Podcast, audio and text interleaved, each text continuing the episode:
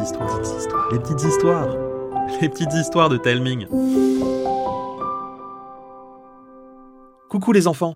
Alors, qu'avez-vous pensé des histoires d'Halloween de cette année ? On y a vraiment mis tout notre cœur. On espère que vous les avez aimées et qu'on a réussi à vous faire frissonner un petit peu. Bon, et en novembre, qu'est-ce qu'on vous a préparé ? Eh bien, pour commencer, l'histoire de Boris, un fabricant de doudous la nuit qui est aussi le plus grand catcheur de tous les temps.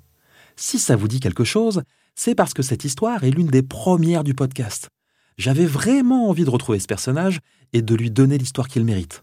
En dehors de Boris et de Mélade, son plus grand fan, tout a changé. Alors, aucune chance que vous ayez une impression de déjà écouter. En plus de cette histoire, vous aurez droit à une nouvelle enquête de Zélie. Celle-ci, je n'aurais jamais pu l'écrire sans la géniale idée de Léa, une auditrice qui habite à Lausanne. Un grand merci à toi, Léa. De quoi sera-t-il question ? De vol d'idées. Et je suis particulièrement content de ce que vous découvrirez à la fin. Ensuite, vous assisterez à la naissance de la super brigade des animaux, des nouveaux héros imaginés par Thomas. On terminera le mois avec les magiciens de l'hôpital, une super histoire imaginée par Cécile. En plus des histoires, vous découvrirez quatre nouvelles pépites jeunesse. Voilà, vous savez tout. N'oubliez pas de m'envoyer vos idées de mystère pour que je puisse imaginer la suite des aventures de Zélie.